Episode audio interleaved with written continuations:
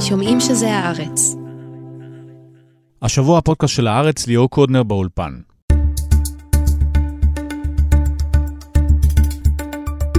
בעוד הלחימה בעזה ממשיכה, מתחממת גם הגזרה הצפונית.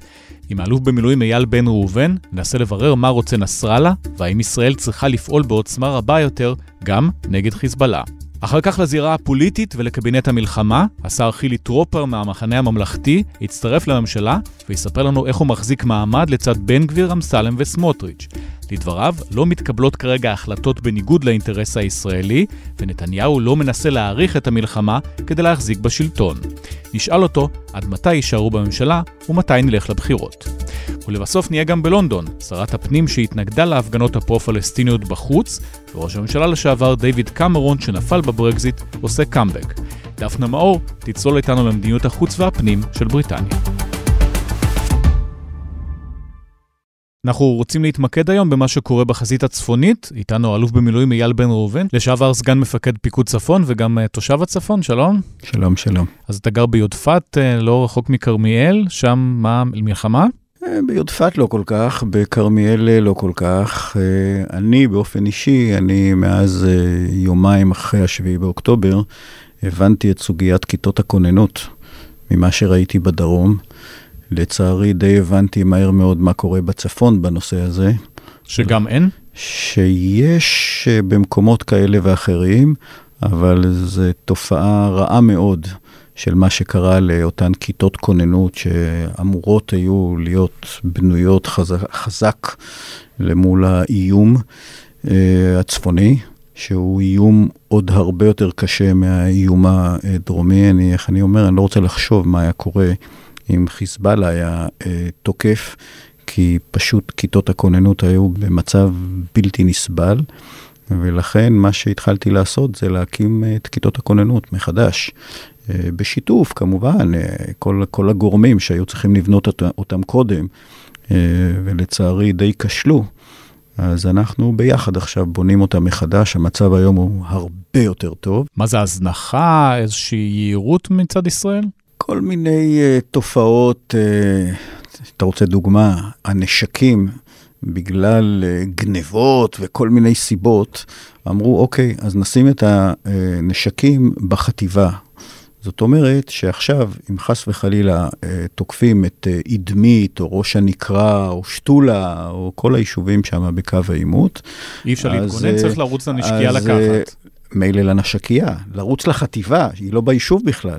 זאת אומרת, אומרים למחבלים, חכו לנו שאנחנו נבוא עם הטנדר, עם, ה, עם הנשקים. דברים הזויים. בדרום עוד הייתה מחלוקת אם היה התראה מהסוג הזה, או חשבו שזה תסריט אפשרי. בצפון דיברו על זה במשך שנים שזו המטרה של חיזבאללה. חד אז... משמעית, חד משמעית. קשה, קשה, אתה יודע, מה שקרה בדרום, אה, מעבר ל, ללב שנשבר, לפחות לי, אני מניח שאני לא לבד בעניין הזה. אני מרשה לעצמי לומר לוחם קשוח ממלחמת יום כיפור, שהייתי חייל ובהארדקור הכי קשה של המלחמה ההיא. לא עברתי ימים קשים כאלה אף פעם. הייתי מפקד גדוד במלחמת שלום הגליל, ואיבדתי חיילים, ואיבדתי לוחמים, וכל הדברים הכי קשים שאתה רוצה, עברתי. לא עברתי דבר כזה, כמו שקרה פה. ואחד הדברים הכי קשים זה באמת, שמה, לראות שהמערכת שאתה בנית, שהיית חלק ממנה, שהיא בנפשך, לראות שהמערכת הזאת לא עמדה בין האויב לבין האזרחים, ואת, ואת התוצאה כמובן, זה מאוד מאוד מאוד מאוד קשה לי, לי קשה לראות את זה, אני לא ישן בלילות, עם הרבה דמעות. אנחנו כבר במלחמה בשתי חזיתות לדעתך? לא, אנחנו, אה, לא טוב לנו. מלחמה all out בשתי זירות. זה לא שזה בלתי אפשרי, אבל בסוף בסוף אתה רוצה לפעול נכון ועם כל הכוח. ליזום מלחמה עם חיזבאללה היום בבוקר או אתמול, כאשר יש לך בעצם את חצי הכוח במקרה הטוב, אני, זה אפילו לא חצי הכוח, כי עיקר הכוח כרגע מושקע בצדק בדרום. והצבא, אני אומר לך, בדרום, בצפון יש המון צבא שמגן, אבל הם הולכים למלחמה עם חיזבאללה, שהוא הרבה יותר משמעותי מחמאס, שגם זה קשה. אנחנו רוצים לפעול עם כל הכוח, עם כל הכוח, בעיתוי שהוא נכון לנו. אבל עדיף אולי מלחמה אחת בשתי זירות, ואז לגמור עם זה, עם חמאס, כמו שמדברים על זה הרבה, נרדמנו בשמירה, לא שמנו לב, חיזבאללה, אנחנו לא רדומים, אנחנו רואים מה הם עושים עכשיו, אנחנו יודעים מה הם יכולים לעשות, אז שר הביטחון גלנט גם דיבר אולי על איזה מכה מקדימה, זה בסוף נמנע כנראה בגלל האמריקאים, אולי המשק הישראלי משלם מחיר כבד, העורף משלם מחיר כבד, גייסו ככה בחיילי מילואים, אז עדיף שתי מטרות, לגמור את זה במלחמה אחת, מאשר לפזר את זה על שתי מלחמות. מלחמה צריך לנצח, צריך להרוג את האויב, וצריך לעשות הכל כדי לשמור על החיילים שלך. ובשביל זה צריך לפעול עם כל הכוח. כל הכוח זה אומר אוויר, ים, כמו שפועלים בעזה היום. ואני רוצה שגם נלך למערכה מול חיזבאללה, שידע נסראללה, ובעיקר ידעו תושבי לבנון, שלנו לא תהיה ברירה, אלא לפרק את לבנון. אבל זו לא אותה קונספציה שכבר נושלה בדרום, שאנחנו רואים, יש לו אינטרסים, הוא לא רוצה לפגוע בכלכלה, הוא דואג לביוב בלבנון, פעם דיברנו על הביוב בעזה. נסראללה הוא משהו אחר. נסראללה הוא ארגון טרור אכזר אה, כמו חמאס, מצד אחד. מצד שני הוא גם ארגון פוליטי. זאת אומרת שנסראללה יש לו גם חברי פרלמנט, והוא גם אה, מקשיב, חייב להקשיב, ורואה גם מה חושב הציבור הלבנוני, ולכן למשל פעולה שמפרקת את לבנון, וממלאת את ביירות עם אזרחים, אה, שבאים מהדרום, ומחלק אגב זה כבר קורה עכשיו, אה, שיברחו לשם, ועל זה אה, הפיכת ביירות למודל דומה לעזה, זה איום הרתעתי מאוד מאוד מאוד משמעותי, שאני חושב שזה חלק, יש עוד בלמים על נסראללה, אבל זה אחד מהבלמים שגורם לו היום לראות את אותם שניים, שלושה נונטטים היום, ולאפשר לאותם גורמי חמאס לראות אתמול חמש עשרה רקטות, במקרה הייתי שם בעקו, וזה שם בדיוק. זה מה זה, להרגיז קצת, אולי להרוג כמה אנשי חברת חשמל שנמצאים בגבול, אבל לא יותר מדי? כן, התשובה היא כן. להרגיז הרבה לצורך העניין, וזה מרגיז הרבה, וזה מפנה מאה וחמישים אלף תושבים בצפון שנמצאים היום בכל מיני מקומות. זה לא, זה לא נגמר במושג להרגיז, זה, זה, יש לזה משמעות מאוד מאוד גדולה, ולהציג לעצמו הישג של אני משתתף במהלך. ולהערכתי, אנחנו מתישהו נגיע לאימות עם חיזבאללה. אה, כמו שזה נראה, אני, אני לא רואה דרך אחרת בסוף, אה, אה, אה, כאשר מולנו ניצב ארגון טרור עם כל כך הרבה כוח. השאלה היא מתי לעשות את זה ואיך לעשות את זה. ופה יש דרכי פעולה שונות. היום, לצורך העניין, הבלמים שפועלים עליו, צריך לקחת אותם בחשבון. אה, הבלם האמריקאי, למשל. כשאתה הולך להרתיע מישהו, אתה צריך לראות שהמורתע חושב באמת שאתה מתכוון למה שאתה אומר. חשבתי שהמילה הזאת כבר נעלמה בשביבה באוקטובר, שאין יותר הרתעה, עברנו למשהו אחר. לא, עולם המלחמה, הרתעה הייתה לפני אלפיים וחמש מאות שנה, וכנראה הרתעה תהיה גם בעוד תמיד. גם נסראללה מבין, זה לא איזה הצהרות ריקות של נתניהו, גלנט, שאומרים דברים למול למצלמות, לא מוכנים להגיד מה הקו האדום, והוא בינתיים ממשיך לעשות, הוא קובע פה את הגבולות. הוא כרגע היוזם, זה נכון, כפתור ההפעלה כרגע אצלו. אם הוא יחליט שיהיו טילים על חיפה או תל אביב, כמו שאמרת, יהיו טילים על חיפה או תל אביב. נכון, אבל אז לא תהיה לבנון, ואת זה הוא יודע. שזה הקו האדום לדעתך? אני, עוד פעם, אני לא אוהב את המושג הזה קווים. קו אדום, קו זה, אתה שם קו, ואחר כך אתה מתחיל להסביר שלמה, למה שמת את הקו הזה. אחר כך ההתראה שדיברת עליה, צריך לעמוד בזה, אם הקו האדום, אז אתה צריך באמת לעמוד בו. אז אם חיזבאללה ימשיך להרחיב את פעילותו, או אפילו חס וחלילה עם אותו טיל בורקן שהוא ירה לפני כמה ימים, זה פצצת אימה כזאת גדולה לטווח קצר ולא מדויקת, אבל אם היא פוגעת על בית מלא בחיילים באחד היישובים שמלאים בצבא כרגע, אז אנחנו למחרת במלחמה אחרת, והמלחמה האחרת היא יכולה להיות בכל מיני מצבים, שאני לא חושב שבתקשורת נכון שאנחנו נגיד מה, אז אני מסתפק ואומר, הרס לבנון והפיכת ביירות לדבר אחר, מה שנקרא, וכדאי שהציבור הלבנוני ונסראללה הוא שומע את זה. אני, יש לי רומן מתמשך איתו עם נסראללה, לצערי. במלחמת לבנון השנייה הייתה. במלחמת לבנון השנייה ועוד הרבה דברים, בין לבין הייתי סגן בפיקוד הצפון הרבה שנים, כאיש מילואים כבר. אנחנו חבר, חברים מה שנקרא אויבים שמכירים אחד את השני. ולכן, אז אמרתי, יש את הבלם האמריקאי, שאנחנו צריכים לעשות כל מה שאפשר כמנוף מדיני, שהוא באמת יבין שהמנוף האמריקאי הזה יכול גם לפעול.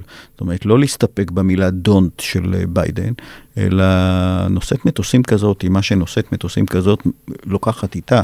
אם היא מחליטה לפעול, היא יכולה לשתק מדינה. לשתק מדינה. לא, אבל עדיין אתה אומר שיכול ליפול טיל אחד משמעותי להרוג כמה חיילים, ואז כמו שבמלחמת הלבנון השנייה נגררנו לתוך מלחמה שלא ציפינו, אז גם פה. אז זאת בדיוק, הנה אתה אמרת את המילה, לא נכון מבחינתנו להיגרר למערכה שאנחנו לא רוצים בה. ולכן אנחנו צריכים להפעיל את כל המנופים האפשריים. זה המנוף האמריקאי, זה המנוף המדיני, זה המנוף הצבאי, בצורות כאלה ואחרות, אבל שנוחות לנו, לפני שנכנסים ל-all out כזה, שכאשר שלושת רבעי מהצבא שלך, והצבא הסדיר שלך, שמה לעשות, יש לו יותר עוצמה מצבא המילואים, לצורך העניין, כאשר הוא עסוק עכשיו במלחמה בדרום, אני תרגלתי את הצבא הרבה יותר מפעם אחת, כאיש מילואים כבר, ובתרגילים תמיד היינו מתחילים מאיזה אירוע ביהודה בשומרון, או משהו כזה, ואז מה שהיה קורה, זה שברגע שהייתה נורית רקטה אחת, מהצפון, אופ, כל הצבא היה הולך צפונה. לא יקרה עכשיו. אנחנו לא רמבו. כדאי שהציבור בישראל יבין את הדבר הזה. יש עדיין אנשים ששוגים באשליות בעניין הזה. יש פה איזה גוף שיכול לכבוש ולנצח, ו- ואין לו שום מגבלות על כלום. די. תסתכלו אחורה, לשביעי לחודש. כשאתה לא רמבו, ואתה לא יכול לעשות כל מה שאתה רוצה, אז לפחות את מה שתעשה, תעשה נכון. ולכן דילמת הצפון היא דילמה מאוד מאוד גדולה, אבל בסוף, אם אני מסכם את כל הסיפור הזה, לעצמי לפחות, שבע עשרה אפס אחת זה היעד, ליעד הזה כדאי להגיע דרך כל המנופים האפשריים, כדי לנסות ולעשות את זה, בלי להיכנס למערכה עם חצי כוח בלבנון, ובסופו של דבר להשיג את מה שאתה רוצה. אז אם אני קופץ איתך כמה שבועות, כמה חודשים קדימה, תלוי בלחץ הבינלאומי, תלוי אם צה"ל יסתבך בדרום, אז מסיימים את המלחמה בדרום, חיזבאללה מפסיק בעצמו את הירי בצפון, ואז אפשר להחזיר לשם תושבים ולהגיד, אנחנו רוצים את החלטת האו"ם, עכשיו תדחקו את חיזבאללה, או שזה גם לא יעבוד ככה? תראה, אני לא נביא. אני יכול להגיד לך, נדמה לי אמרתי קודם, את אמירת פיקוד הצפון. שזה גם אבל בגדר סיסמה כמו נמוטט את חמאס, שזה יכול ללכת לכל מיני כיוונים. לא, לא, לא, יש פה אמירה, יש פה אמירה שאומרת שיש פה כל מיני מדרגות של נצטרך לתת ביטחון אחר ממה שנתנו עד השביעי לחודש לתושבי הצפון. למשל, אפשר גם לבוא ולומר שאנחנו צריכים צבא שבכל יישוב תשב פלוגת צנחנים בזה, כדי לתת לאנשים את הביטחון, שלא יכול להיות מצב שמחר תבוא שיירה של טנדרים עם כמה רחפנים כאלה ותכבוש את היישוב. ופלוגת צנחנים, אם הייתה בבארי, לא היה קורה מה שקרה.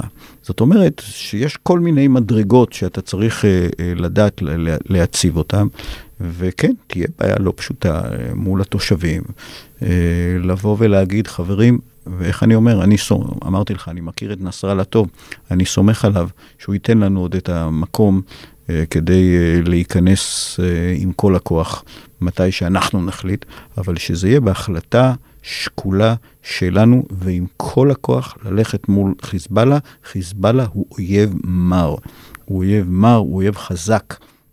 זה לא איזה ארגון טרור כזה, זה ארגון צבא, זה צבא טרור, שבשביל להילחם איתו ולנצח אותו ולהביס אותו, צריך הרבה מאוד כוח.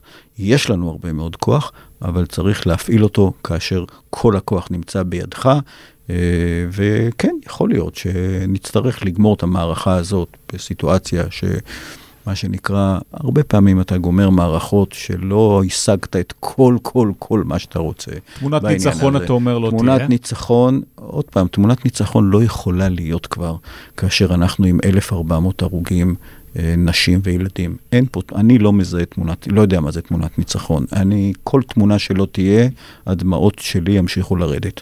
אלוף במילואים איל בן ראובן, תודה רבה. תודה רבה. אזרחי ישראל, הערב הקמנו ממשלת חירום לאומית. עם ישראל מאוחד, והיום גם ההנהגה שלו מאוחדת. כי בעת הזו יש רק מחנה אחד. המחנה של עם ישראל. האורח המרכזי שלנו השבוע הוא חילי טרופר, שר ללא תיק מהמחנה הממלכתי. שלום. שלום, שלום. מה זה אומר שר ללא תיק כרגע? בעצם נכנסנו למל...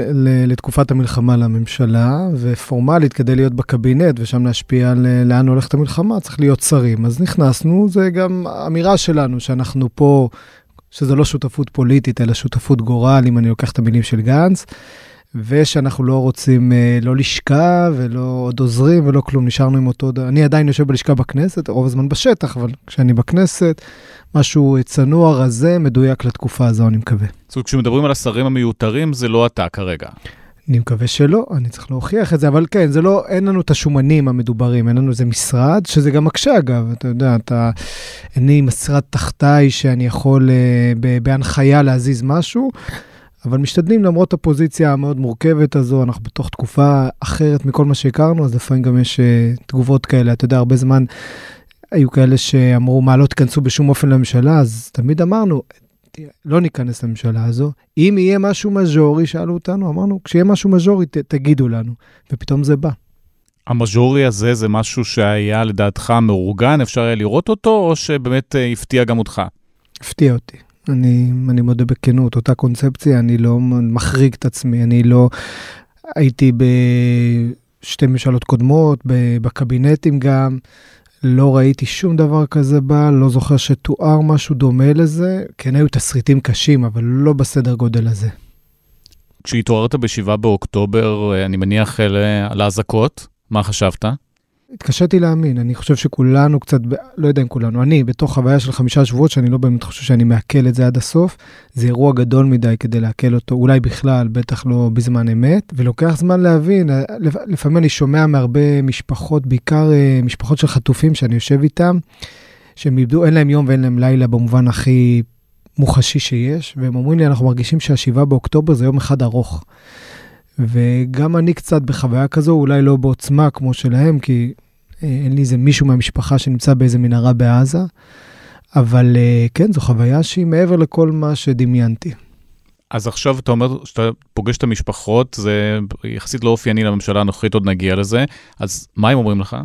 תראה, אני פוגש הרבה משפחות, גם שכולות וגם משפחות של חטופים. במשפחות השכולות, כמעט כחוט השני עובר בין כולם, צער עצום וכאב גדול זה כמובן, ומעבר לזה זה אבל תחושה של משמעות, כלומר שזה לא היה לחינם, זה לא היה לשווא, וכמעט יש להם תחינה שזה לא יהיה לחינם ולשווא. אצל החטופים זה כמובן הרבה יותר מורכב אחד, וזה הכי הגיוני שבעולם, תחזירו אותם.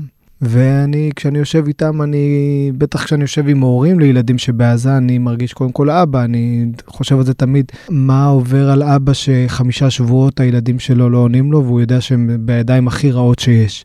אז הם אומרים, תחזירו אותם, ואחרי זה הם גם מבקשים הרבה מידע. שיש לך לתת? יש מעט מידע שאני יכול לתת. אחד, כי גם אני לא חשוף להכל, זה לא שאני מחזיק בתוכי זה סודות, זה, זה אזור רגיש, אני יודע קצת, וגם מה שאני יודע לא תמיד אפשר להגיד, אני גם לא יודע את זה ברמה הפרטנית, כלומר זה לא שאם משפחה שואלת אותי, תגיד מה יודעים על האמא שלי שלא נמצאת, בדרך כלל אני לא מכיר את זה.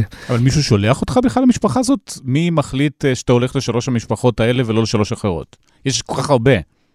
אני משתדל פשוט כל יום להיות לפחות אצל משפחה שכולה אחת, ולפחות אצל משפחה אחת של חטופים.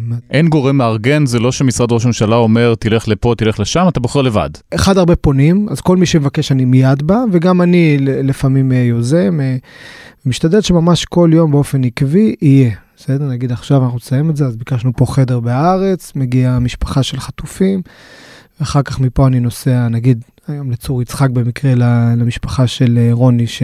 שנרצחה. זה כל יום, וגם כמובן קהילות המפונים, הפליטים, הקורים, יש, יש לזה הרבה שמות, כולם כואבים. משתדל להקשיב להם. זה תקין לדעתך שזה מתנהל ככה? יש הרבה דברים לא תקינים שהתגלו, חוץ מהשבעה באוקטובר, שזה זה כישלון קולוסלי. הייתי רוצה שזה יהיה אחרת, אני גם מבין, אבל אני גם זהיר גם מלשפוט אחרים, וגם ההיקפים הם כל כך גדולים, אני מניח שגם עוד הרבה הולכים לבקר, אני לא יודע מה הלו"ז של כל אחד. אבל יש כל כך הרבה שרים, אפשר היה לחלק, אתה פוגש את אלה, אתה פוגש את אלה, בסוף היו מגיעים לכולם, היה לוקח זמן, אבל היה איזשהו מאמץ לעשות את זה, ועכשיו נראה, המשפחות מדברות על ראש הממשלה בתור איש לא אמפתי, שלא פוגש אותם, לא מזכיר את המילה קיבוץ בכלל, תכף נדבר על שאלת האחריות והאשמה, אבל אפילו ברמת ה... להיפגש, לשבת, ללכת להלוויות, אין שום מאמץ ממשלתי, אפילו התעלמות. תראה, אני לא יודע אם אפס, אני רואה שכן בקבוצות של הממשלה וגם חברי הכנסת, לפחות להלוויות, משתדלים להגיע. ההיקפים, בעיקר בשבועיים שלושה הראשונים, היו כאלה שגם אם היינו רוצים, לא היינו מצליחים להגיע לכולם, אבל אני מכיר לא מעט שרים וחברי כנסת שעושים את המאמץ, ולגבי המפונים, אני, אני חושב שצריך להגיע לכל מקום. אני מבין שחלק מהשרים יש להם רתיעה מלהגיע, נגיד, לפגוש חלק מהקיבוצניקים, כי יכול להיות שיחטפו. יודעים, אתם, אתם אחראים, תלכו הביתה, אתם מפריעים לעם הזה. יצעקו להם בושה, או אתה אשם. תשמע, בחרנו להיות במנהיגות, ואני לא מכיר אפשרות שאתה מתחבא.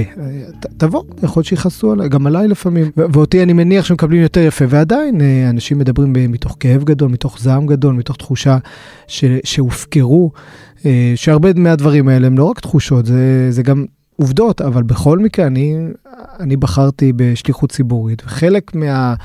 מה שזה מחייב זה ללכת ולדבר עם האנשים, גם ברגע הכי כואב וקשה שלהם, וזה אומר שלפעמים נשמע גם דברים נורא כואבים וקשים, אבל כדאי תמיד לזכור שאנחנו לא הסיפור פה, זה הם. וכמה כואב וקשה שהמילים שלהם יאמרו, להם הרבה יותר כואב וקשה ממני. גם כשהוקרן הסרט של הזוועות בכנסת. צריכים להבין כשיושבים ילדים ורואים שרוצחים בהורים שלהם, אני לא מסוגלת להיות בהקרנה הזאת אפילו עוד דקה אחת. אני כמובן לרגע לא חושב שאף חבר כנסת זייף את הכאב שלו ואת הדמעות שלו, זה באמת חוויה מאוד מאוד קשה לצפות בזה. ראית? ראיתי לא שם, אבל. כי לא רציתי שהנושא יהיה איך הגיבו חברי הכנסת. הנושא הוא הדברים הנוראים שקרו בשבעה באוקטובר בעוטף עזה. זה הסיפור. מבקר המדינה מפרסם היום תמונת מצב על הטיפול הממשלתי הבעייתי בעורף, ואומר שהממשלה לא נערכה לשעת חירום, אלא חלק... מבקר המדינה שלא ידוע בתור מבקר מאוד חריף של הממשלה, אבל דווקא בימים האחרונים התבטא מאוד בחריפות, הוא אומר, הממשלה לא מצליחה להיכנס לאירוע, עבר כבר יותר מחודש, עדיין הממשלה לא מתפקדת. אתה רואה את זה גם? בחלק מהמקומות כן, בחלק מהמקומות יש מגמת שיפור, אני לא, לא יודע לתת לך ציון לכל דבר, אבל אה, אני חושב שההלם הראשוני תפס גם את, אה, את הממשלה, אני לא, אני לא יודע לדבר על הימים הראשונים כי לא הייתי שם, אבל, אבל ברור, ויש משרדים ושרים שהרבה יותר התעשתו ועוזרים ועושים ו, ו, וניכר שיפור, ויש מקומות שזה עוד לא הולך מספיק טוב. זה עצוב, כי באמת הרבה מהאנשים שם אומרים, הופקרנו פעם ראשונה בשבעה באוקטובר, הופקרנו פעם שנייה במה שקורה עכשיו. ואני גם לא מתווכח עם חוויות, וגם אני יודע שבחלק מהדברים אכן יש עוד דרך ארוכה עד שנהיה במקום ראוי להם. הממשלה שאתה שותף בה, עדיין הכסף אפילו לא זומרם, שר האוצר סמוטריץ' עדיין מפזר קצת פה, קצת שם, אבל אותם כספים קואליציוניים שדובר עליהם בהתחלה, שיוותרו עליהם, עדיין עוברים. לא יודע אם הם עוברים, אבל עדיין יש עליהם מאבק. כלומר, אנחנו אמרנו אמירה מאוד עקרונית מהרגע הראשון. כל כסף שלא מיועד למלחמה, צריך להיות מוקפא. זה עיקרון. זה לא... אני לא נכנס לך בשוליים, ההוא פה, פה ראוי, פה צריך, אלא כאמירה עקרונית, המלחמה הזאת תעלה בין מאה וחמישים למאתיים מיליארד שקל למדינת ישראל. זה פשוט ברמה הכי ערכית, אבל גם פרקטית. אם אנחנו לא רוצים להקריס גם כלכלית חברתית המדינה הזו, פשוט צריך להקפיד על זה. כל מה שלא משרת המלחמה. אם יש כסף קואליציוני שהוא למערכת הבריאות או למערכת הביטחון, בוודאי שאפשר להעביר אותו.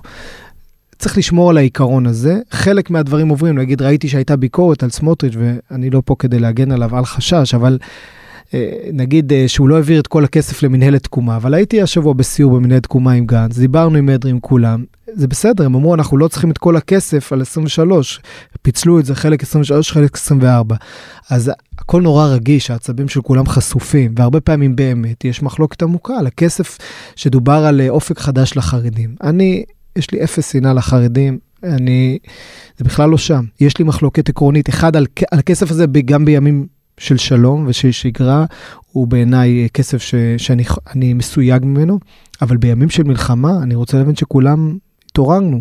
לא תמיד זה ניכר שכולם כולם התעוררו. מה, למה סמוטריץ' לא התעורר?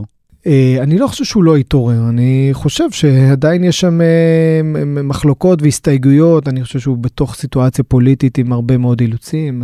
זה קצת מעבר לזה, הוא לוקח את אנשי הפקידות באוצר, שם אותם בצד, לוקח אנשים שלו שפתאום בונים אקסלים, לא, אין עבודה רצינית שמתבצעת, הוא אומר אני אתן ככה, זה מעניין את הפופיק שלי, כל מיני התנהלות שהייתה, שהכרנו לפני שבעה באוקטובר. תראה, אני, אני אגיד אה, ככה, אני מקשיב למילים שלו, והוא אמר בצורה מפורשת, אחד, אין כספים קואליציוניים, שתיים, אה, בונים תקציב מחדש ל-עשרים וארבע. עכשיו צריך לראות שבשני הדברים האלו עומד, ואנחנו ככל שנהיה במשלה, וככל שנוכל להשפיע, ואני אומר בכנות, ההשפעה שלנו היא לא מבוטלת, אבל היא גם לא חסרת גבולות, אה, בגלל הסיטואציה הפוליטית, אנחנו נשתדל שבשני הדברים האלה, הממשלה הזאת תעמוד. הלוואי, והוא יעמוד בזה וכולנו נעמוד בזה, פשוט כי זו האחריות שלנו.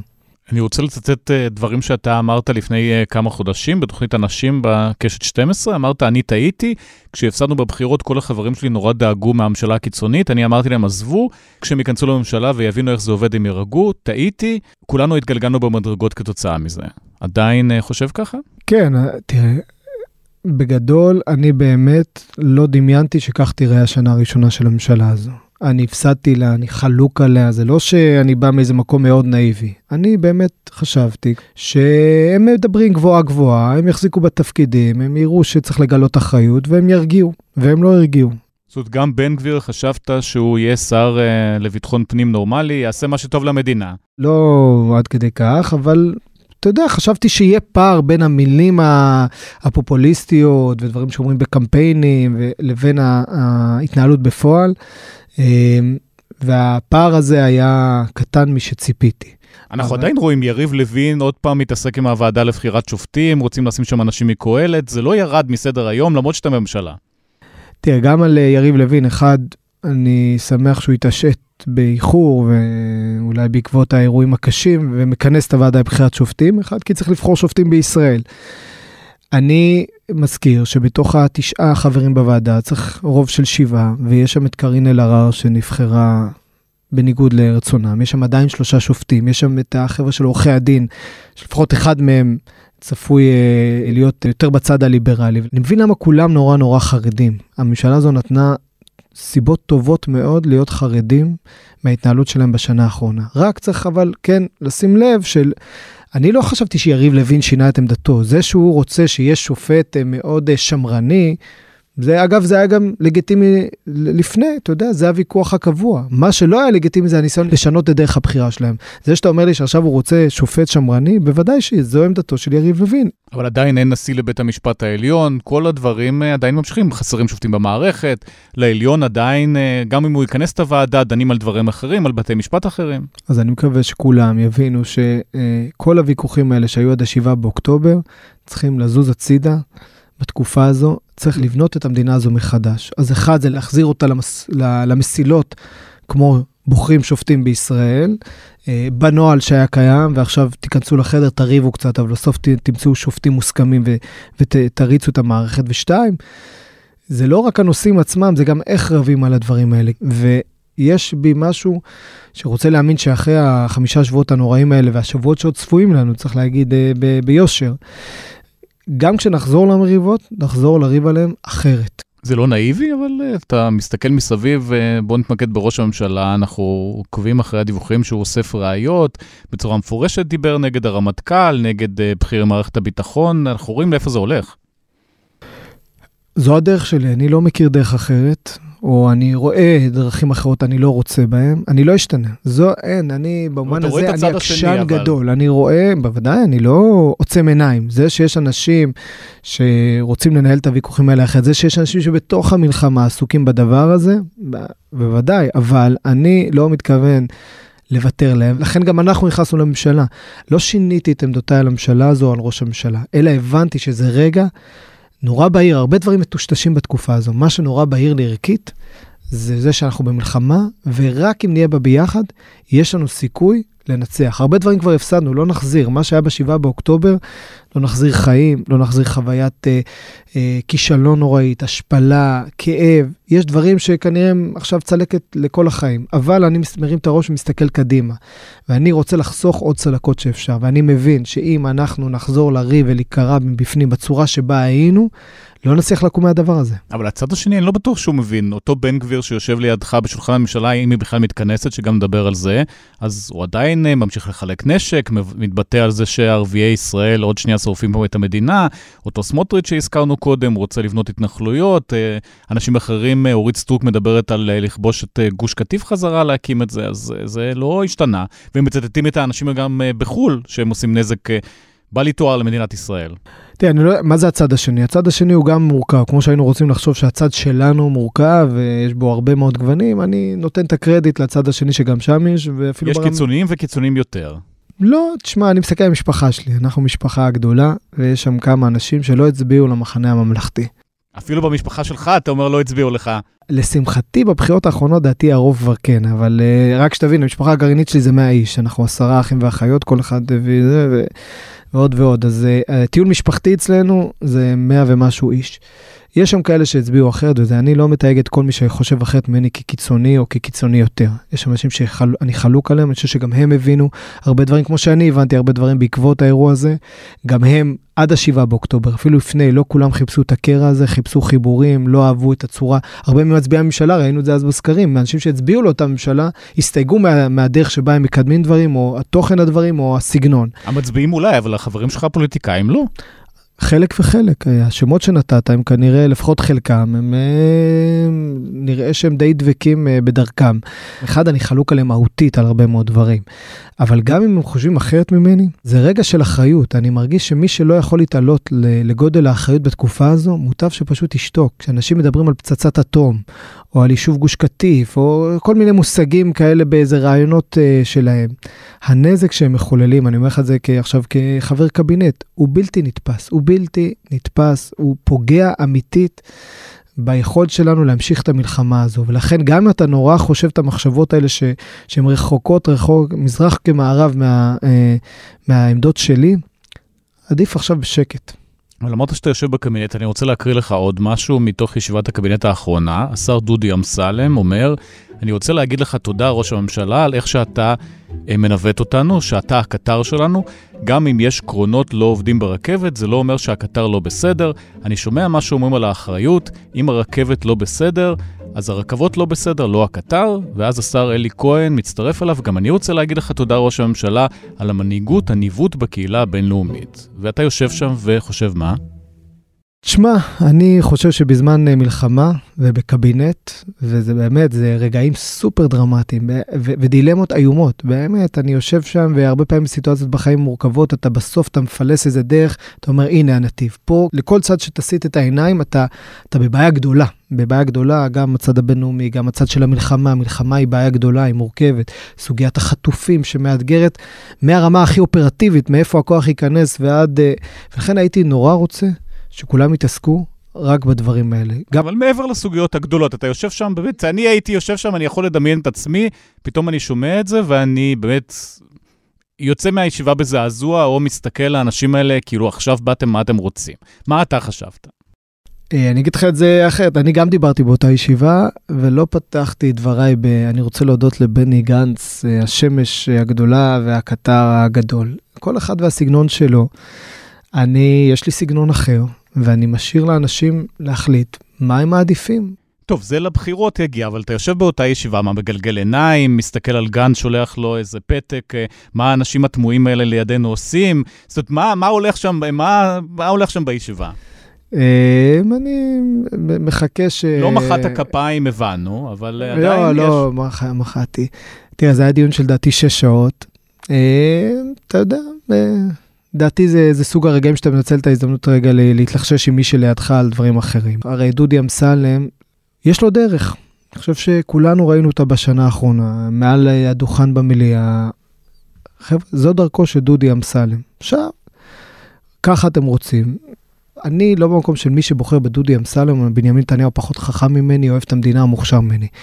יש בינינו מחלוקת ענקית, גם על מהות, ש, שאני לא רוצה לדלג עליה, וגם על סגנון. ופעם, אחרי שדודי אגב אמר משהו במליאה, אז אני נורא הסתייגתי מהצורה שבה הוא אמר, ואז היה מישהו אחר שאמר, עזבו, מהו, עזבו סגנון, בואו נתעסק במהות. ובעיניי, ואני חושב שעכשיו זה ברור לכולם, אי אפשר להפריד בין מהות לסגנון. לא, אבל בדיוק לגבי המהות, רשות החברות הממשלתיות אומרת לו, תשחרר כסף שוכב שם כדי להזרים את הכסף הזה למפונים או לדברים אחרים, ויושבים שם מיליארדים ולא משחרר, כי הוא רוצה אנשים מהליכוד שישבו בדירקטוריונים של החברות האלה, ועד שלא יימנו אותם הוא לא משחרר, אז המהות פה מאוד ברורה.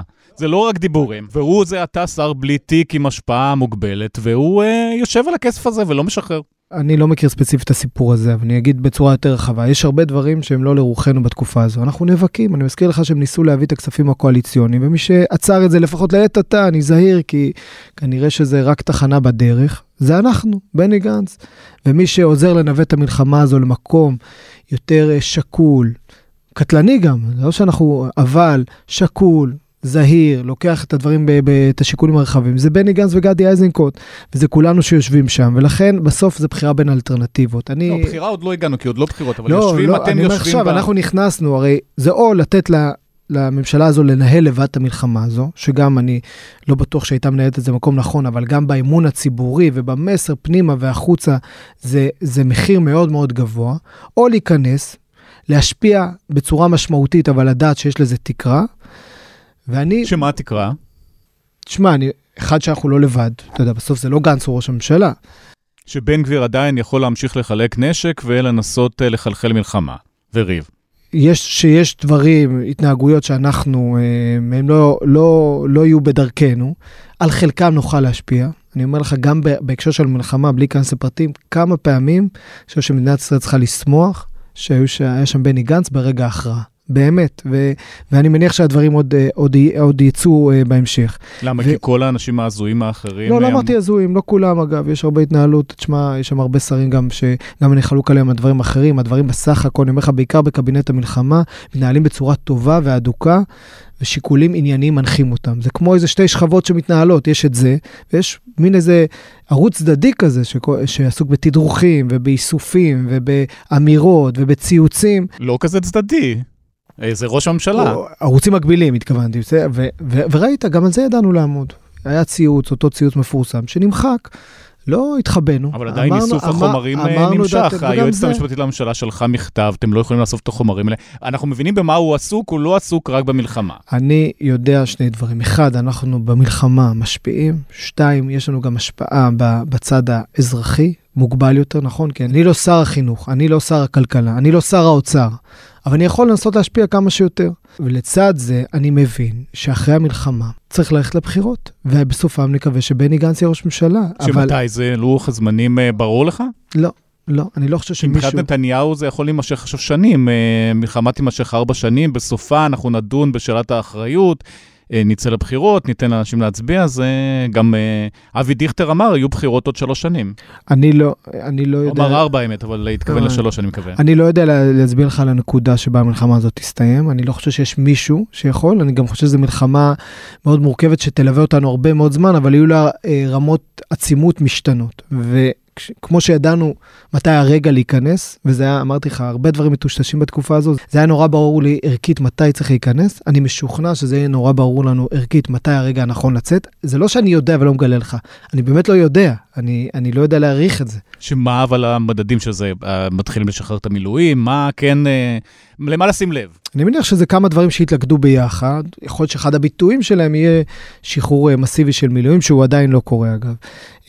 ויכול להיות עצימות משתנה של המלחמה, שלב במלחמה שמסיים איזה חלק מאוד דרמטי, ונכנסים למין משהו כמעט כרוני, הייתי אומר, כמעט ארוך טווח, אני הרבה משווים לחומת מגן, אז אחד יש הבדלים עצומים, אבל אני לחמתי בחומת מגן, ונכון, היה, היו שם שלושים וחמישה ימים מאוד מאוד אינטנסיביים, נכנסנו לשכם, לג'נין, לטולקרים, שינינו את המשוואה, אבל אחר כך לקח בין שלוש לחמש שנים, תלוי לדעת מי, עד שנצרו פיגועי ההתאבדות, שזה היה הטריגר הגדול להתחיל. זה לוקח הרבה זמן, אתה מייצר משוואה חדשה, אתה מגיע לכל מקום, עכשיו במשך שנים אתה כותש כל, כל מחבל שמנסה להרים את ראשו. אני מניח שבהבדלים הרלוונטיים, כך זה ייראה גם בעזה. כלומר, עכשיו מכה מאוד מאוד משמעותית חזקה, כניסה לכל מקום, ואחר כך יגיע שלב שהוא יהיה ארוך, וגם בו אני מציע לכולנו להתמקד במעשים ופחות במילים גדולות. צניעות, ייקח זמן, יהיה קשה. אני לא יודע להגיד שנהרוג את אחרון המחבלים ונשבית את אחרון מטולי ה-אר פי ג'י. אתה לא אומר אנחנו ננצח את חמאס, או אנחנו נמחק אותו מפני האדמה? אני אומר שאנחנו ננצח, אבל ההגדרה לניצחון צריכה להיות מותאמת למציאות. מי שמדבר על השמדת כל החמאס, אני לא יודע למה הוא מתכוון, ואני בעיקר לא חושב שאפשר להשמיד כל החמאס. אחד, חמאס זה רעיון, אני לא יודע להשמיד רעיון. שתיים, זה אין סוף מחבלים וכלי נשק, ולהגיע לכולם, אני חושב שזה לא, אה, לא ריאלי. מה כן? אני חושב שאפשר להשמיד את שלטון החמאס, את מנגנון החמאס, את ארגון החמאס. אנחנו חייבים לסיים את המלחמה הזו, כשמעבר לגדר אין שלטון חמאס. האם יהיה עדיין חמאסניק? כן. אגב, גם באיו"ש יש חמאסניק, גם בקטר יש חמאסניק, גם בטורקיה יש חמאסניק. אני רק לא רוצה שמעבר לגדר שלי יהיה שלטון של חמאס. זה בעיניי, לא רק שזה אפשרי, זה מחויב. מה לדעתך צריך לקרות ביום שאחרי שם? אני עוד לא יודע לצייר את זה בצורה מדויקת, יש צוותים שעובדים ומכינים אופציות. כן, אני... יש עבודה רצינית שנעשית, כי זו הייתה הביקורת המרכזית של האמריקאים לגבי המלחמה. כן, אמריקאים הם, מצד אחד אני אגיד, הם באמת השותפה הכי משמעותית, ויש לי הכרת תודה עצומה כלפיהם, ואני חושב שכל מיני אנשים שעד המלחמה דיברו, מה אנחנו צריכים את האמריקאים, לא סופרים אותם וכו', נראה לי שלא סתם הם עכשיו נכנסו למחילות, ומוטב שישארו שם לתקופה הזו. כי אני לא יודע שאיך מנהלים מלחמה כזו, בצורה שבה היא מתנהלת, בלי התמיכה, והשותפות שלהם לא רק ברמה הבינלאומית ובאום, אני אומר לך ברמה האופרטיבית. מצד שני, אני חושב שגם האמריקאים מבינים, אבל אני אומר את זה מצידנו, זו מלחמה של מדינת ישראל, והיא מלחמה על הבית שלנו, ואנחנו לא צריכים אישור כל פעולה לעשות, אני גם לא בטוח שהאמריקאים אוהבים את כל מה שאנחנו עושים כרגע. זו המלחמה שלנו, אנחנו צריכים לעשות מה שנכון בעינינו, אבל אחד השיקולים המשמעותיים הוא מה ארצות הברית, שהיא הבולטת, אבל גם מה ידידות אחרות שלנו חושבות. הם אמרו הרשות הפלסטינית בצורה מפורשת,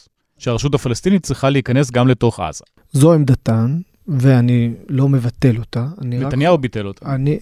נתניהו, ראיתי שגם נתניהו, אם אה, הקשבת למילים שלו, דעתי היה זהיר, לא רשות שאם אני זוכר נכון, מחנכת לטרור ומשלמת למחבלים. כלומר, הוא אמר מה, מה הגדרות. אגב, אני גם... זאת אומרת, מחר יכול להיות ספין אחר. אני, לא, לא דווקא במובן ספין, גם אני חושב שאם נכניס לשם גוף שימשיך לחנך את, ה, את העזתים, לרצוח ולטבוח נשים וילדים, או אה, יממן את המחבלים, אז, אז אתה יודע, לא, לא נוכל להתקדם מפה.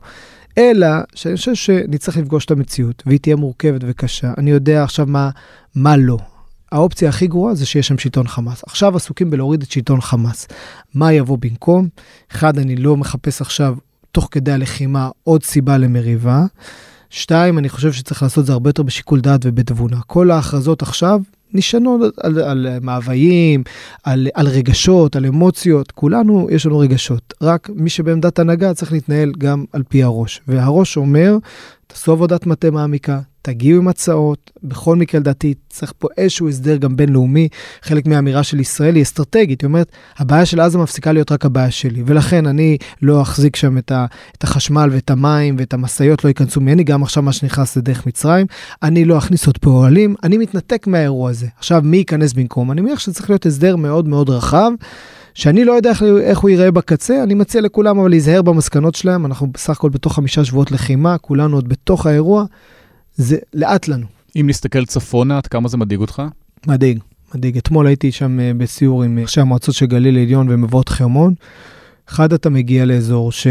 שהוא כבר בזמן הווה, רק כמעט מאזרחים. מאתיים אלף ישראלים פונו מכל האזורים, זה מספרים מטורפים. מטורפים, מטורפים וגם לתקופה ארוכה. והם צריכים לחזור, צריכים לחזור לדרום ולצפון, ולעומת הדרום שנורא בהיר לנו, זה לא אומר שיהיה קל ליישם את זה, אבל הם יחזרו כשלא יהיה שלטון חמאס, ובצפון אני לא חושב שהם יחזרו למצב שבו חיזבאללה יושב על הגדר. אז יש הרבה פעולות שנעשות גם עכשיו, אנחנו מקים חזק בחיזבאללה, כל מה שעל הגדר, כל המטרות, יש להם הרוגים רבים, עמדות רבות, אנחנו מנסים לדחוק אותם אחורה וככל האפשר בתוך הסיטואציה הזו. זה לא איזה פין פונג כל הזמן שמתנהל? היה דיבור למשל שגלנט רצה איזושהי מתקפה של ישראל שתהיה הראשונה להכות בחיזבאללה, וראש הממשלה מנע את זה בלחץ אמריקאי. אני לא רוצה להיכנס לפרטים, אני מכיר את הסיפור כמובן, הייתי שם גם, הוא סיפור מורכב, הוא רגיש, אני חושב טעות שמוצאים, שדברים כאלה יוצאים החוצה, ולכן לא רוצה להיכנס ספציפית לסיפור הזה, זו דילמה אמיתית, אני שומע כל מיני אנשים שיש להם תשובות מוחלטות להכל. פעם הייתי מקנה בהם, עכשיו אני גם לא מקנה בהם, כי זה נשמע לי כל כך uh, מגוחך. הם יודעים בדיוק מה צריך לעשות, uh, הם יודעים למחוק את עזה, הם יודעים uh, למחוק את, uh, את uh, חיזבאללה, הם יודעים מלא מלא דברים. וואלה, זה לא עובד ככה במציאות. ולכן אני לא חושב שחסרה לנו רוח לחימה, רוח קרב, בהירות הדרך, צדקת המטרה, אמונה בדרך. יש לנו את הכל מזה בתואפות, בדיוק כמו המילואימניקים. אלא שזה מורכב. עכשיו, אנחנו יודעים מה אנחנו רוצים בעזה, אנחנו אומרים בכנות לציבור, ייקח זמן, ומגדרים מה אפשרי. ולגבי חיזבאללה, אירוע מאוד מורכב, אנחנו כל הזמן מתחפטים בו, יכול להיות שמחר או בעוד שבוע זה ייראה אחרת מה שאני מדבר איתך עכשיו, לא כי אני יודע שזה יקרה, אלא כי באמת אני רואה את הדינמיקה, שדברים הם לא רק תלויים בנו, תלויים בהרבה מאוד פעולות שגם אחרים יעשו. האם נזדקק לייצר מציאות אחרת בגבול הצפון? אין לי ספק. אני עוד לא יודע לצייר איך עושים את זה, וגם המעט שאני כן יודע לא נכון לעסוק בו. עד כמה אנשים שותפים למלחמה, לא בני גנץ ואתה ולא איזנקוט, אלא הרמטכ"ל, ראש השב"כ, גם ראש הממשלה, שר הביטחון והשרים האחרים, שכן עסוקים בהישרדות אישית או בתמונת ניצחון, השיקולים שלהם אתה יכול להגיד שהם נקיים, והם לא רוצים שהמלחמה הזאת תהיה מלחמת גוג ומגוג של הרבה זמן, אלא הם כן דואגים לא רק לעצמם, אלא לכל עם ישראל. אני לא הייתי נשאר בקבינט או בממשלה, ואני בטוח שגם גנץ, אם היינו חושבים, שזה לא מנוהל בצורה שהמטרה העליונה היא איך לשרת את אזרחי ישראל ואת הגנת המולדת. לא היינו שם. אבל אם היינו חושבים שבלעדינו זה גם יכול לקרות, גם לא היינו נכנסים.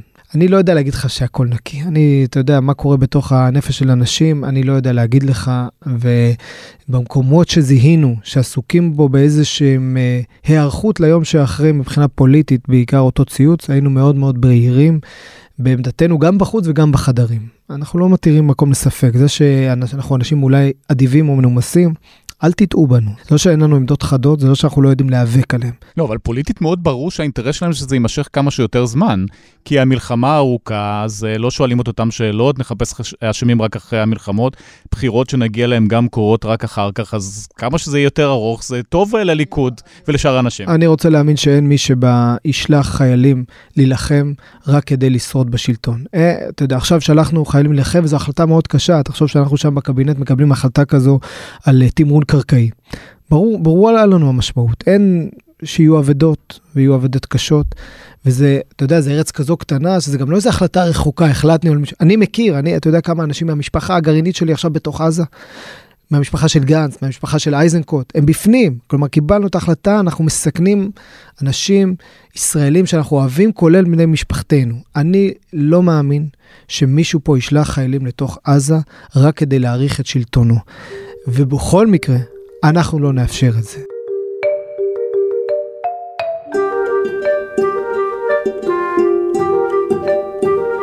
היום שאחרי, בחירות לדעתך מתי? לא יודע להעריך, אבל אני חושב שהמדינה צריכה ללכת לבחירות ביום שאחרי.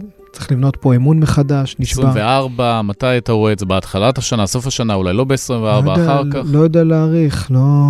צריך לשאול את ורטר, יש פרשנים טובים ממנו. טוב, הם הספידו את נתניהו כבר הרבה מאוד פעמים, כולל הפעם. אני רוצה להגיד, אני חמש שנים בפוליטיקה, ומה שלמדתי, זה צניעות. כל כך הרבה פעמים הייתי בחדרים שאנשים אמרו שם דברים מוחלטים, זהו, זה. גם על גנץ היה מי שאמר המנוח, מבחינה פוליטית. נכון.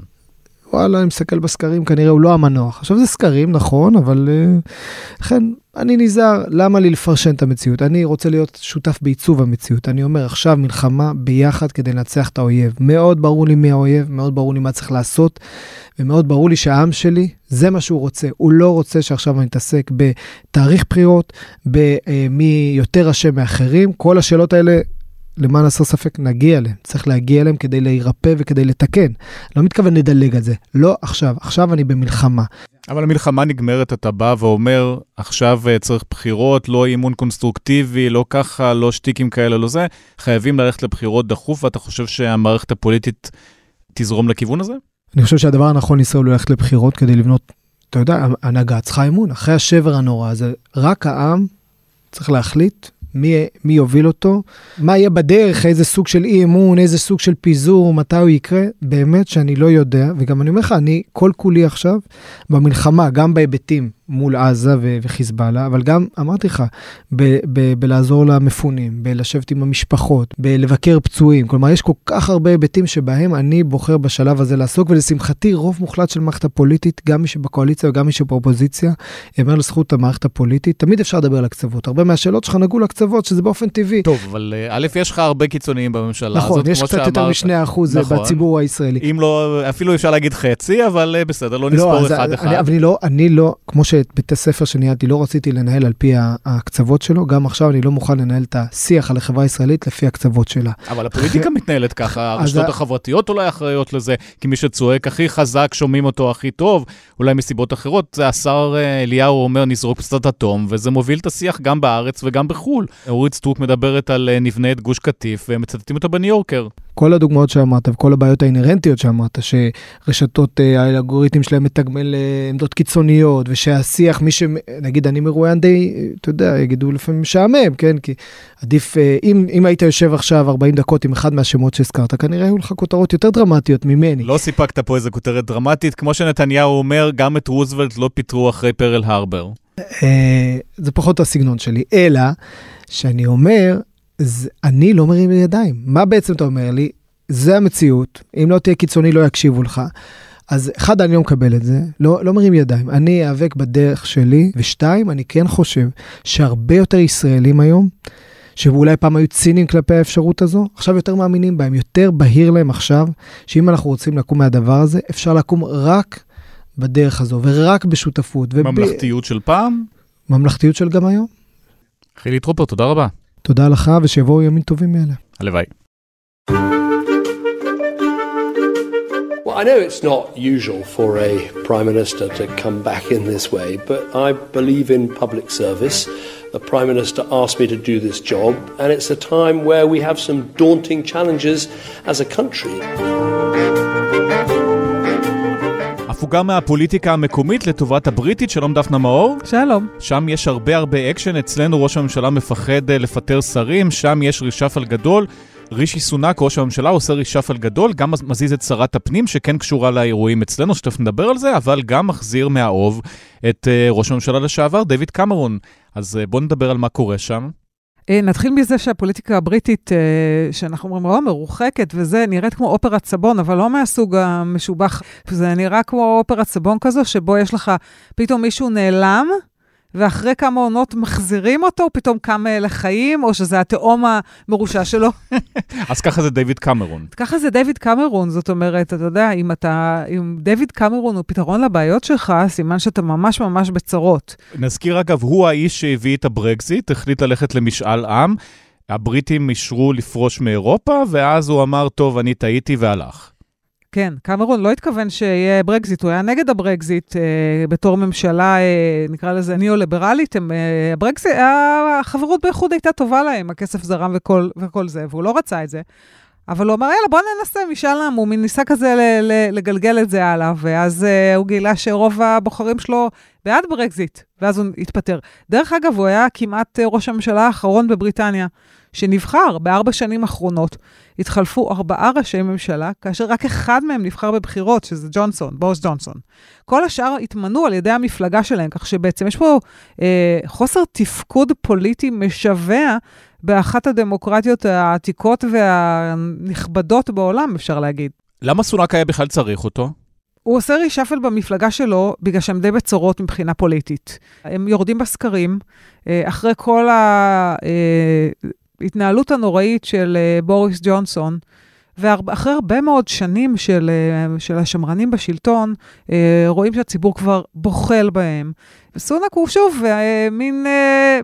איך לקרוא לזה? לא עציץ פוליטי, אבל מישהו שהמפלגה מינתה אותו, שהמדיניות שלו, הוא מנסה כל, דבר, כל מיני דברים פופוליסטיים, נגד מדיניות אקלים, נגד טרנסים, נגד הגירה, כל כדי לגרוף קולות, וזה לא ממש ממש עובד.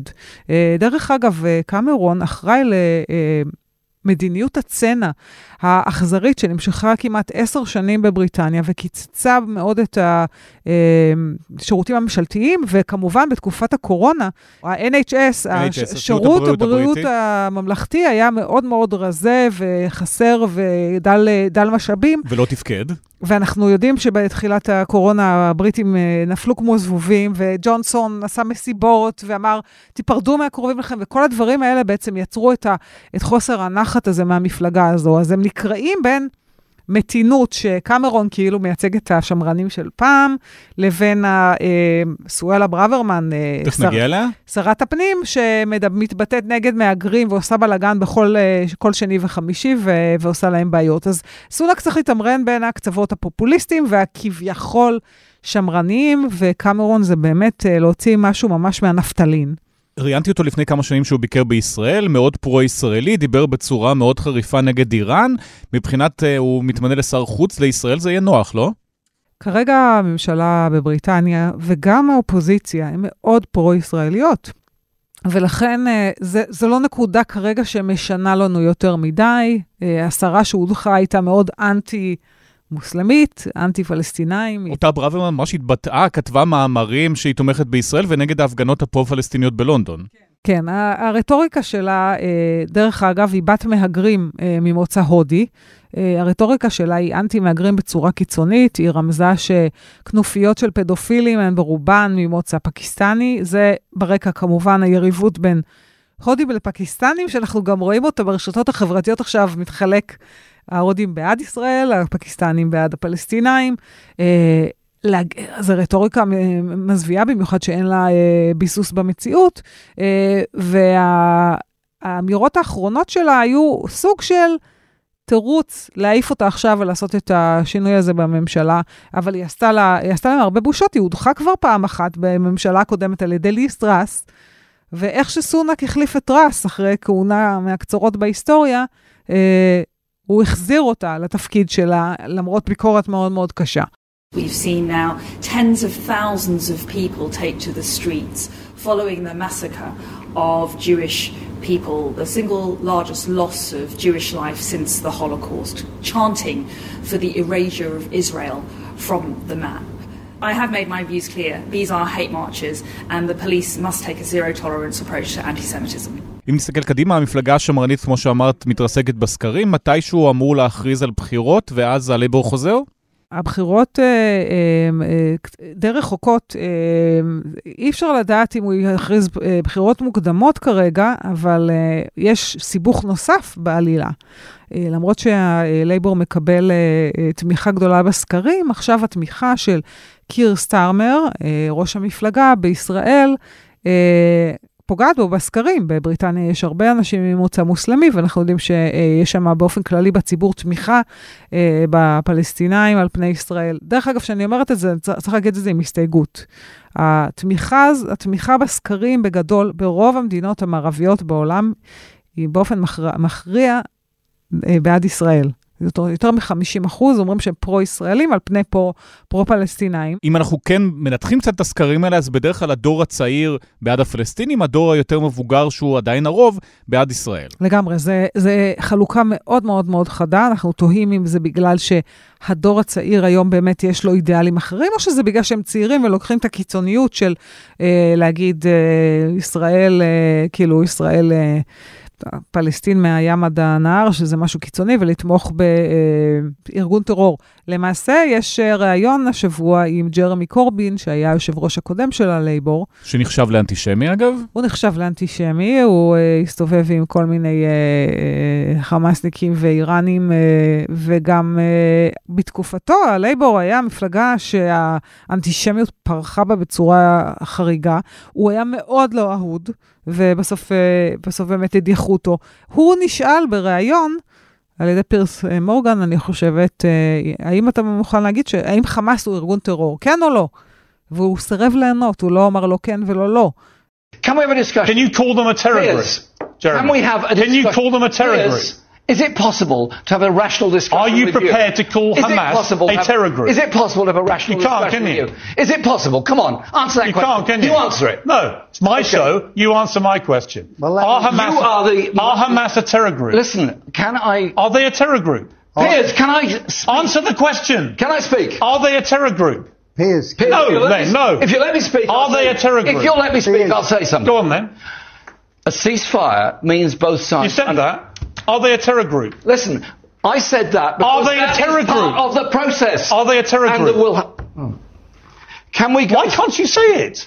זה גם מבחינת התקשורת הבריטית, ה-בי בי סי עדיין לא מכנה את החמאס ארגון טרור.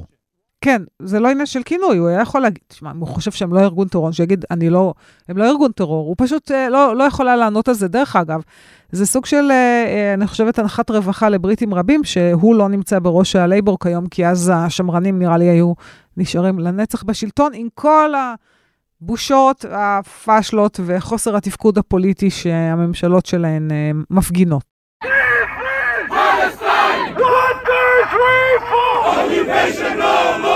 עד כמה מדיניות חוץ וישראל באופן כללי משפיעה על הבוחר הבריטי? בסוף כשהוא בא לקלפי הוא מצביע בין הלייבור לבין השמרנים לפי מדיניות חוץ או לפי הכלכלה כמו שזה עובד באמריקה?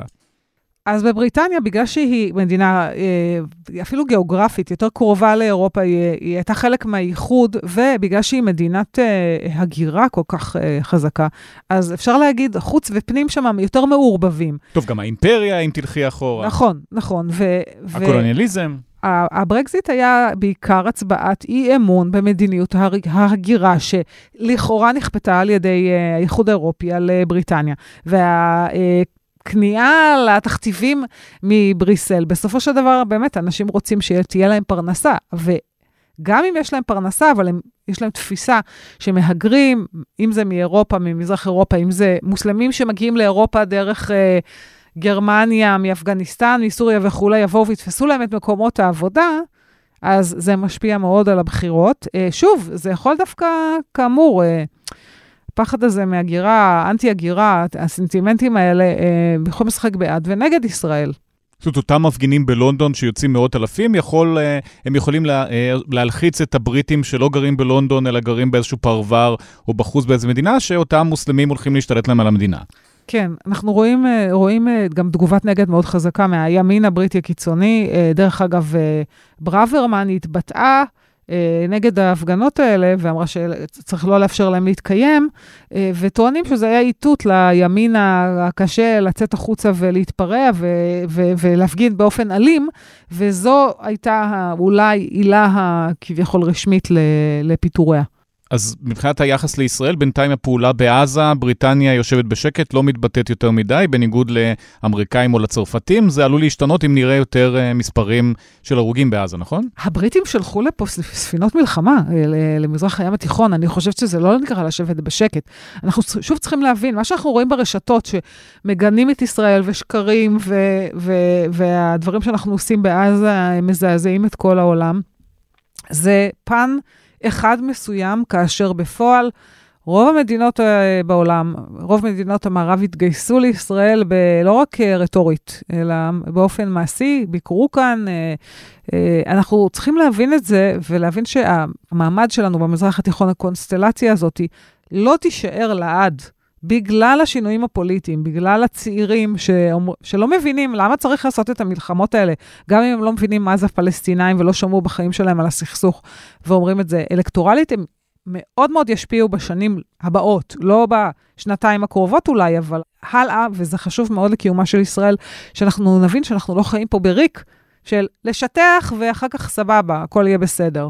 גם גל האנטישמיות שרואים עכשיו בבריטניה, גם כמובן משפיע על הפוליטיקה המקומית. בוא נגיד את זה ככה, אנטישמיות היא מסורת ארוכת יומין באירופה. לא דבר חדש, לא דבר שאפשר לעקור אותו מהשורש. מה שמצטרף אליה עכשיו זה שלישראל יש תפקיד בעולם שלא היה לפני זה, ולישראל, אני חושבת, לפי הגדרתה יש אחריות על, אה, לביטחונם ושלומם של יהודים ברחבי העולם. וזה עוד משהו שצריך להבין אותו בקונסטלציה הנוכחית. עכשיו, אם זה ידעך, אם נחזור לשגרה מול העולם או מבחינת האנטישמיות, קשה להגיד, מאוד קשה להגיד. זה היה אירוע מאוד מאוד דרמטי, ומה שקורה עכשיו בעזה הוא מאוד דרמטי גם. ושוב, מי שיוביל את ישראל אחרי המלחמה הזו, אם הוא לא ייקח את זה בחשבון, ימשיך בה, אנחנו מדינה קטנה מוקפת אויבים, אה, לא יצליחו להרוג אותנו, אז אה, אנחנו נפסיד מזה המון. דפנה מאור, תודה רבה. תודה.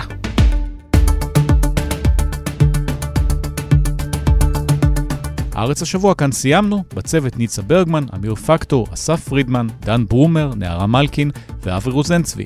אני ליאור קודנר, אנחנו נהיה פה גם ביום חמישי.